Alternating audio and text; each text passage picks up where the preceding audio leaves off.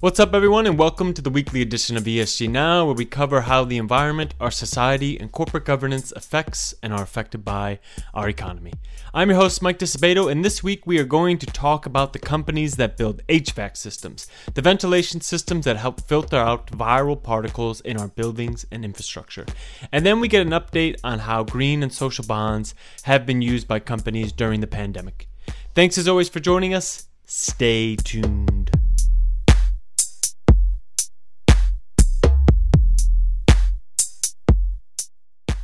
Almost a year into the pandemic, and there's still a debate raging in the medical community about how COVID 19 is transmitted. Most all agree it's about the viral load you get, but not everyone agrees on how you actually get that viral load. Since the beginning of the pandemic, the World Health Organization has considered the primary mode of COVID 19 transmission to be respiratory droplets. These are large droplets that float to the ground after about three to six feet. But a lot of scientists are now saying that the virus can be transmitted from our mouths via these tinier droplets that remain suspended in the air, float around, are pushed by air currents, and can accumulate in enclosed spaces. A characteristic of something that's been called aerosols. The concept has gotten enough traction that the WHO published a scientific brief on July 9th that said this might be true. There might be aerosoled COVID 19 viral particles, but we still think its primary transmission is through close contact, larger droplets, and the situation really needs further studies. The CDC seems to not be taking any chances, though, and has recommended hosting gatherings outdoors and not being indoors, while still keeping to their official line on larger droplets as being the main source of transmission. If the virus is transmitted via small aerosol particles, there are ways we can actually dilute them in the air. For example, exchanging air in the room with air from outside will lower a viral dose that someone can get, or we can actually remove those viral particles from the air using filters, the latter of which is typically done in buildings and airplanes and subways using something called an HVAC filter that is connected to your building's air pumps, for example. There are also personal HEPA filters that are made by these companies that build the HVAC systems, which also trap viral particles such as those causing COVID 19. But today we're actually going to focus on the companies that build these HVAC systems. And the companies that make them, some of which are under our coverage, are wasting no time in pointing out their filter's importance for societal health. Or so says my colleague Morgan Ellis, that covers the building materials industry for us these companies are actually marketing themselves as providing filtration that can help limit the spread of virus particles in the air. So I think they're, they're specifically saying our HVAC has can be fitted with extra filtration um, and extra filtration membranes to limit the flow of virus particles in the air. Consider Carrier, which is this company we rate highly on their ESG metrics and that provides, among other things, ventilation to hospitals and communities globally. They have on their website this quote from the American Society of Heating, Refrigeration, and Air Conditioning Engineers.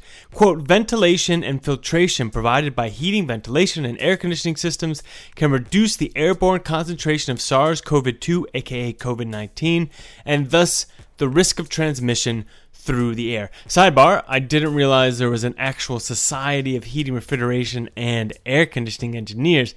That is news to me. But still, what is important here is that there are similar statements on other companies' websites that make HVAC ventilators. These companies are starting to actively position themselves as having products that can reduce the risk of COVID 19, which is a change to what they were usually promoting their ventilation systems as being for previously.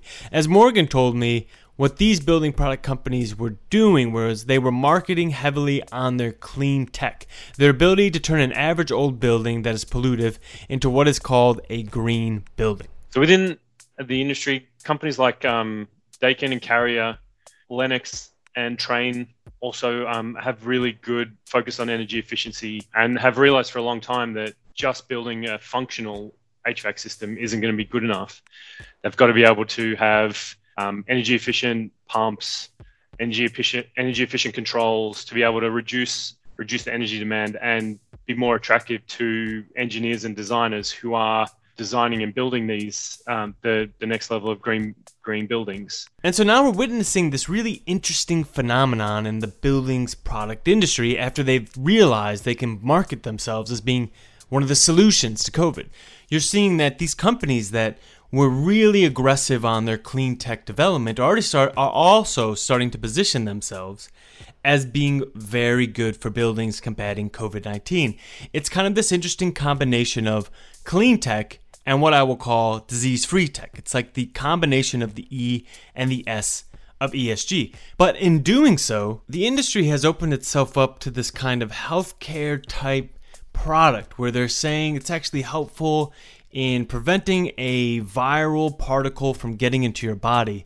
And the risk there is that these kind of ventilator systems, these companies, the industry as in general, may lack the kind of rigorous regulatory body investors might prefer, given the kind of claims that we're beginning to see these companies make for their HVAC products, which particularly in the US could raise concerns regarding legal liability. The, the building codes um, are notoriously slow, and there's a high level of inertia there where it's hard to change direction for them. But I would hope that the health and safety protocols and health and safety standards that companies adhere to um, in their design processes, um, and even for building operators, where they would have to upgrade their their property, the properties that they manage or, or operate, those guidelines would start to include factors to allow for this increased filtration. There is one record on the book right now that the secret society I was talking about earlier, the American Society of Heating, Refrigeration, and Air Conditioning Engineers, they have this standard called Standard 180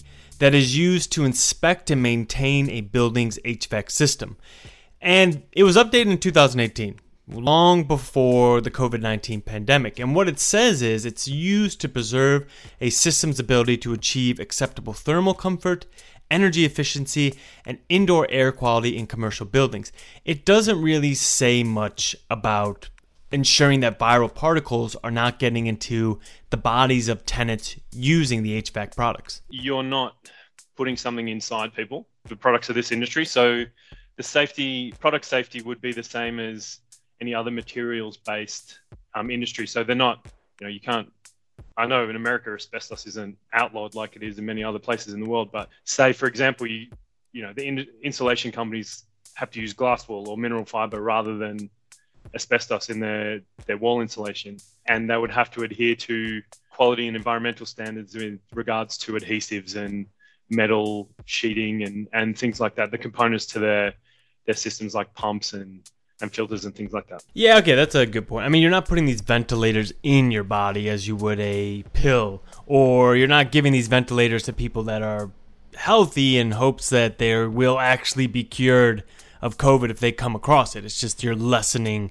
the risk. You might not need the same kind of regulatory body as you would for a pharmaceutical company, but it's still begs the question of what kind of regulatory body do you need when you start making these claims? And while there have been suspect products that have come on the market as of late, such as faulty N95 masks and hand sanitizers, industrial made HVAC systems are pretty expensive. So it's likely customers would not try to go with an unknown brand and stick to a well known filtration company.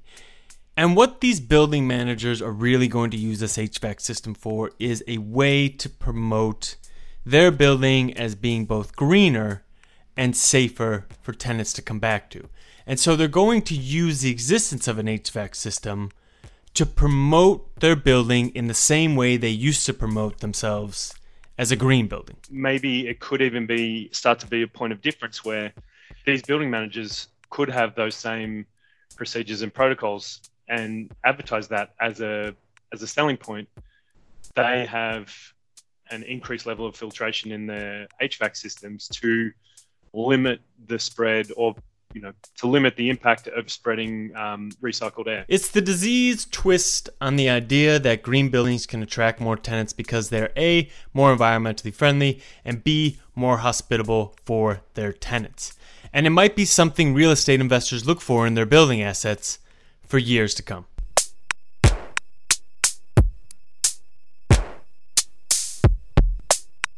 It used to be that green bonds, bonds whose proceeds were used for some sort of environmentally beneficial product, were the main ESG bond out there.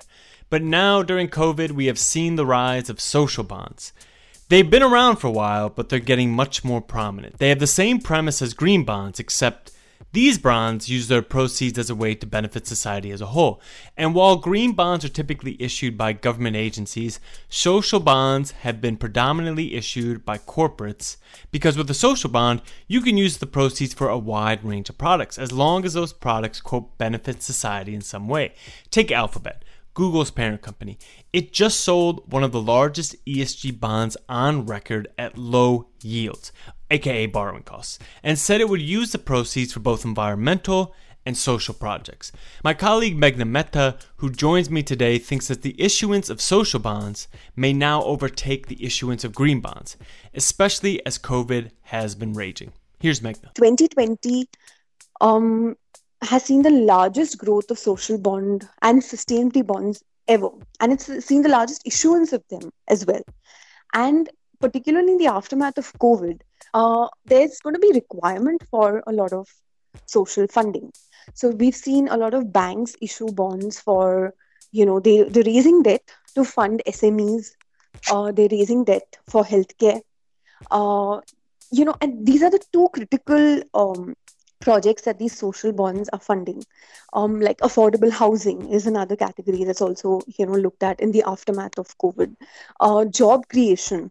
So some of the supranationals are looking at you know uh, raising debt for job creation. Yeah, that's interesting. Just just for everyone listening, SMEs are small and medium-sized enterprises. But Meghna, is there a concern there might be some backlash at the broad labeling of a bond as being a social project? When companies correctly say that, you know, I'm helping a company grow with my bond proceeds, and so this is a social project because it's providing jobs, and they can kind of say semi vague things like that. So have you seen any backlash against social bonds? Um, we haven't seen any backlash as of now. Um, I think uh, that's because given the you know the the unemployment rates across the world, um, people are really supporting this. Um, you know, governments want people to get employed, they want the economy to grow, and uh, so I don't really see too much of a backlash. I think where a requirement will arise in the near future is to check, um, you know, as a corollary to greenwashing, social washing. You know, are these entities really placing money where they claim they are going to with the bonds um, at issuance?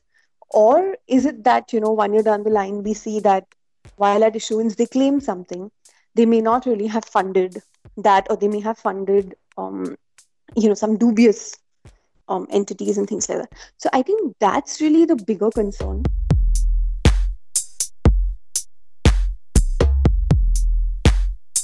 And that's it for the week. I wanted to thank Morgan and Meghna for joining me to discuss this week's news with an ESG twist.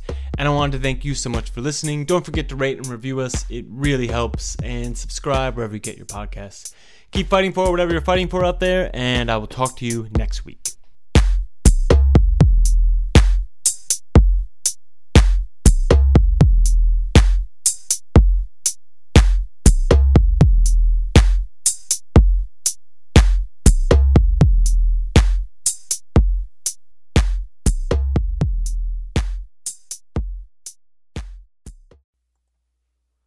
The MSCI ESG Research podcast is provided by MSCI Inc.'s subsidiary, MSCI ESG Research LLC, a registered investment advisor under the Investment Advisors Act of 1940. And this recording and data mentioned herein has not been submitted to nor received approval from the United States Securities and Exchange Commission or any other regulatory body. The analysis discussed should not be taken as an indication or guarantee of any future performance, analysis, forecast, or prediction. The information contained in this recording is not for reproduction in whole or in part without prior written permission from MSCI ESG Research.